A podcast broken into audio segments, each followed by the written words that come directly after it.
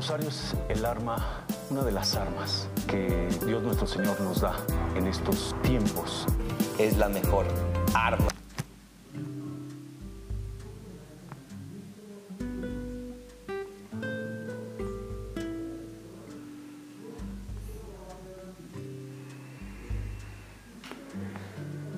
¿Cómo están queridos hermanos? Los saludo con gran alegría, una vez más compartiendo pues estos episodios sobre el poder del Santo Rosario. Y el día de hoy pues me dirijo a todos ustedes que nos escuchan pues en gran parte de, del mundo, ¿verdad? Pues gracias a Dios ahora nos escuchan en Estados Unidos, en Argentina, en España, en Colombia, Ecuador y en algunos otros países que eh, por el momento no, recuerdo, pero pues los felicito porque se han dejado instruir, porque han dejado que les compartamos pues algo de lo que en la experiencia del apostolado hemos experimentado y vivido. Y a la vez te invito a que sigas compartiendo estas reflexiones en tus grupos, con tus amigos, con tus compañeros de trabajo, ahí con los vecinos también, reúnete a rezar el Santo Rosario. Eh, dice así, el Ave María, número 44 del libro El secreto admirable del Santo Rosario.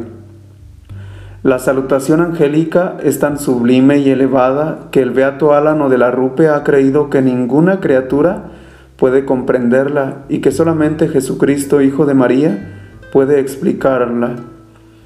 Deriva su excelencia de la Santísima Virgen a quien fue dirigida, de la finalidad de la encarnación del Verbo para la cual fue traída del cielo, y del Arcángel Gabriel que fue el primero en pronunciarla. Qué riqueza tan grande, queridos hermanos. El Ave María resume en la más concisa síntesis toda la teología cristiana sobre la Santísima Virgen. En el Ave María encontramos una alabanza y una invocación. La alabanza contiene cuanto constituye la verdadera grandeza de María. La invocación contiene cuanto debo, debemos pedirle y cuanto podemos alcanzar de su bondad. ¿Y por qué tiene tanta fuerza? Queridos hermanos, en la iglesia, en nuestra iglesia católica, una de las fiestas, mejor dicho, la fiesta más grande de, de toda la teología mariana, se celebra el día 25 de marzo, es decir, nueve meses antes de la Navidad. Y el 25 de marzo celebramos la gran fiesta de la encarnación. Es algo muy solemne. ¿Y por qué la encarnación? porque es el momento en el que se une el cielo y la tierra. Es el momento en el que Dios mismo decide venir a enseñarnos cómo es la eternidad, a enseñarnos el verdadero, valor que hay en las cosas materiales. Y por eso cada vez que uno dice el Ave María, espiritualmente estamos actualizando ese acontecimiento. ¿Por qué me atrevo a decir esto?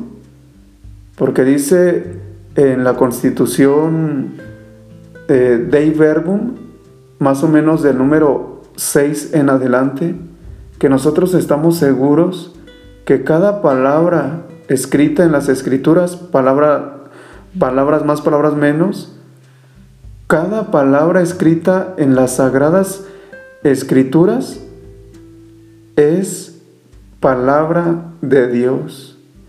Y creemos firmemente que lo que está escrito ahí fue inspiración de Dios.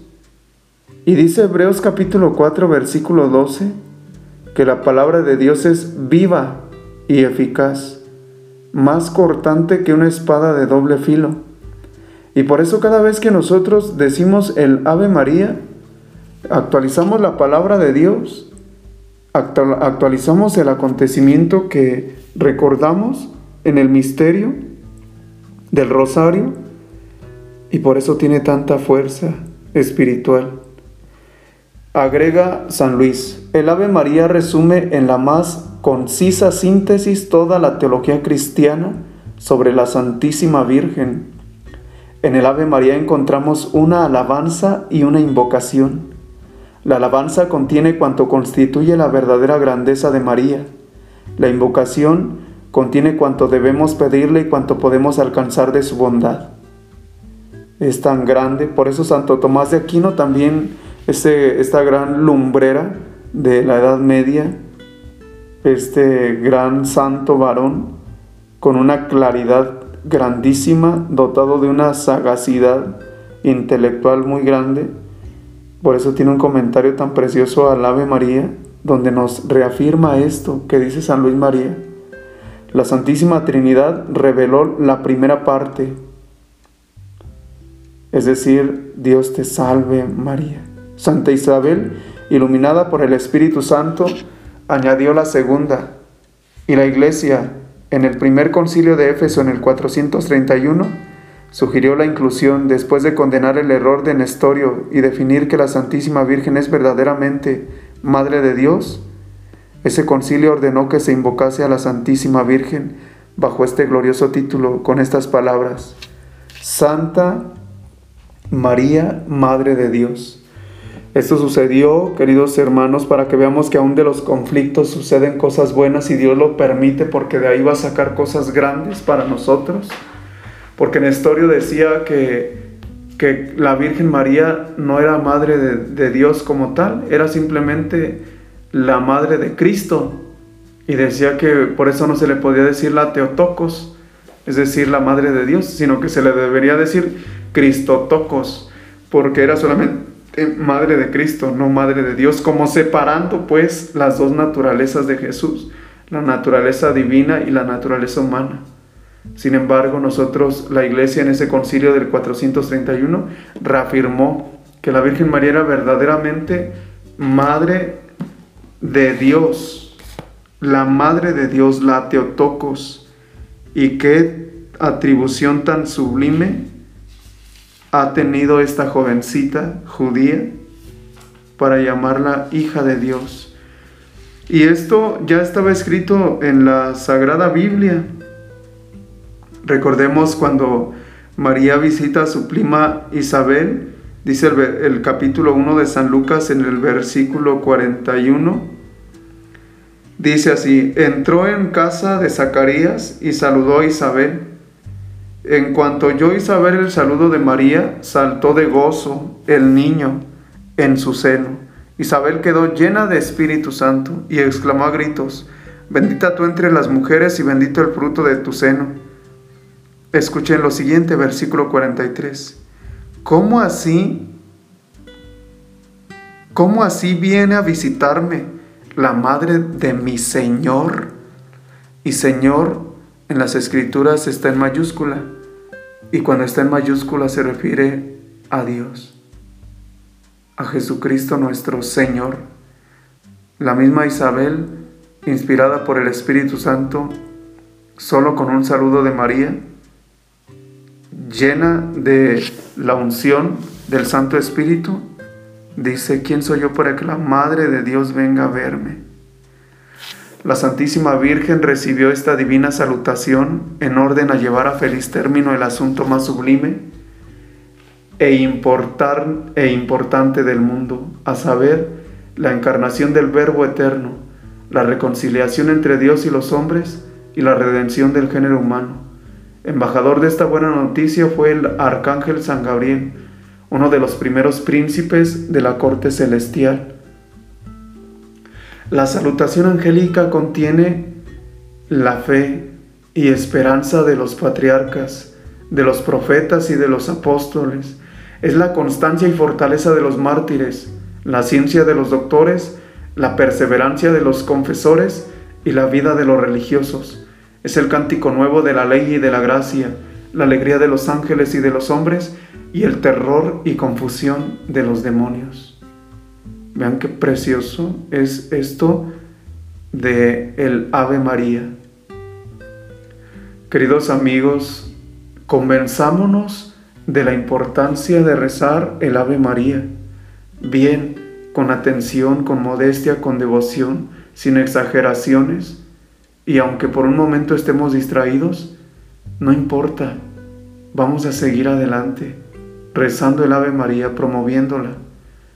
Y entre más oremos el Ave María, la vida de Cristo se va a ir, impregnando más en nosotros y podremos ser como Jesús gracias a María, gracias a su intercesión. Por la salutación angélica Dios se hizo hombre, una virgen se convirtió en madre de Dios, las almas de los justos fueron liberadas del limbo, del perdón, del de los infiernos, dice Pedro. Se prepararon las ruinas se prepararon las ruinas del cielo y los tronos vacíos fueron se repararon, perdón, se repararon las ruinas del cielo y los tronos vacíos fueron de nuevo ocupados. El pecado fue perdonado, se nos devolvió la gracia, se curaron las enfermedades, los muertos resucitaron, se llamó a los desterrados, se aplacó la ira divina y los hombres obtuvieron la vida eterna. Finalmente, el Ave María es el arco iris, la señal de la clemencia y de la gracia dadas al mundo por Dios, según dice el Beato Alano de la Rupe. Qué sublime es esto que estamos escuchando con respecto al Ave María. Si esto no nos motiva a promover el rezo del Santo Rosario y a rezarlo nosotros, ¿qué nos podrá motivar? No lo sé. Queridos amigos, me despido de ustedes con esta Ave María Virgen María, te consagro, te entrego a todas las personas que están escuchando estas reflexiones, allá en esos países donde tú has permitido que por la gracia de Dios nos escuchen, que esta Ave María dé refrigerio a las almas del purgatorio, a las almas de todas aquellas personas que han perdido a sus seres queridos en este tiempo de pandemia, y que a nosotros nos concedas, Mamá María, por tus ruegos preciosos, la santa gracia de, persar, de perseverar en la vida de oración, en la vida de amor, de caridad para con el prójimo y en la vida de sacrificio. Dios te salve María, llena eres de gracia, el Señor es contigo. Bendita eres entre todas las mujeres y bendito es el fruto de tu vientre Jesús. Santa María, Madre de Dios, ruega por nosotros los pecadores, ahora y en la hora de nuestra muerte. Amén. Que Dios los bendiga, queridos hermanos, y no, no olvides, me encomiendo en tus oraciones, estoy en un proceso de formación para recibir el diaconado y la, y la ordenación sacerdotal. Que Dios los bendiga, paz y bien.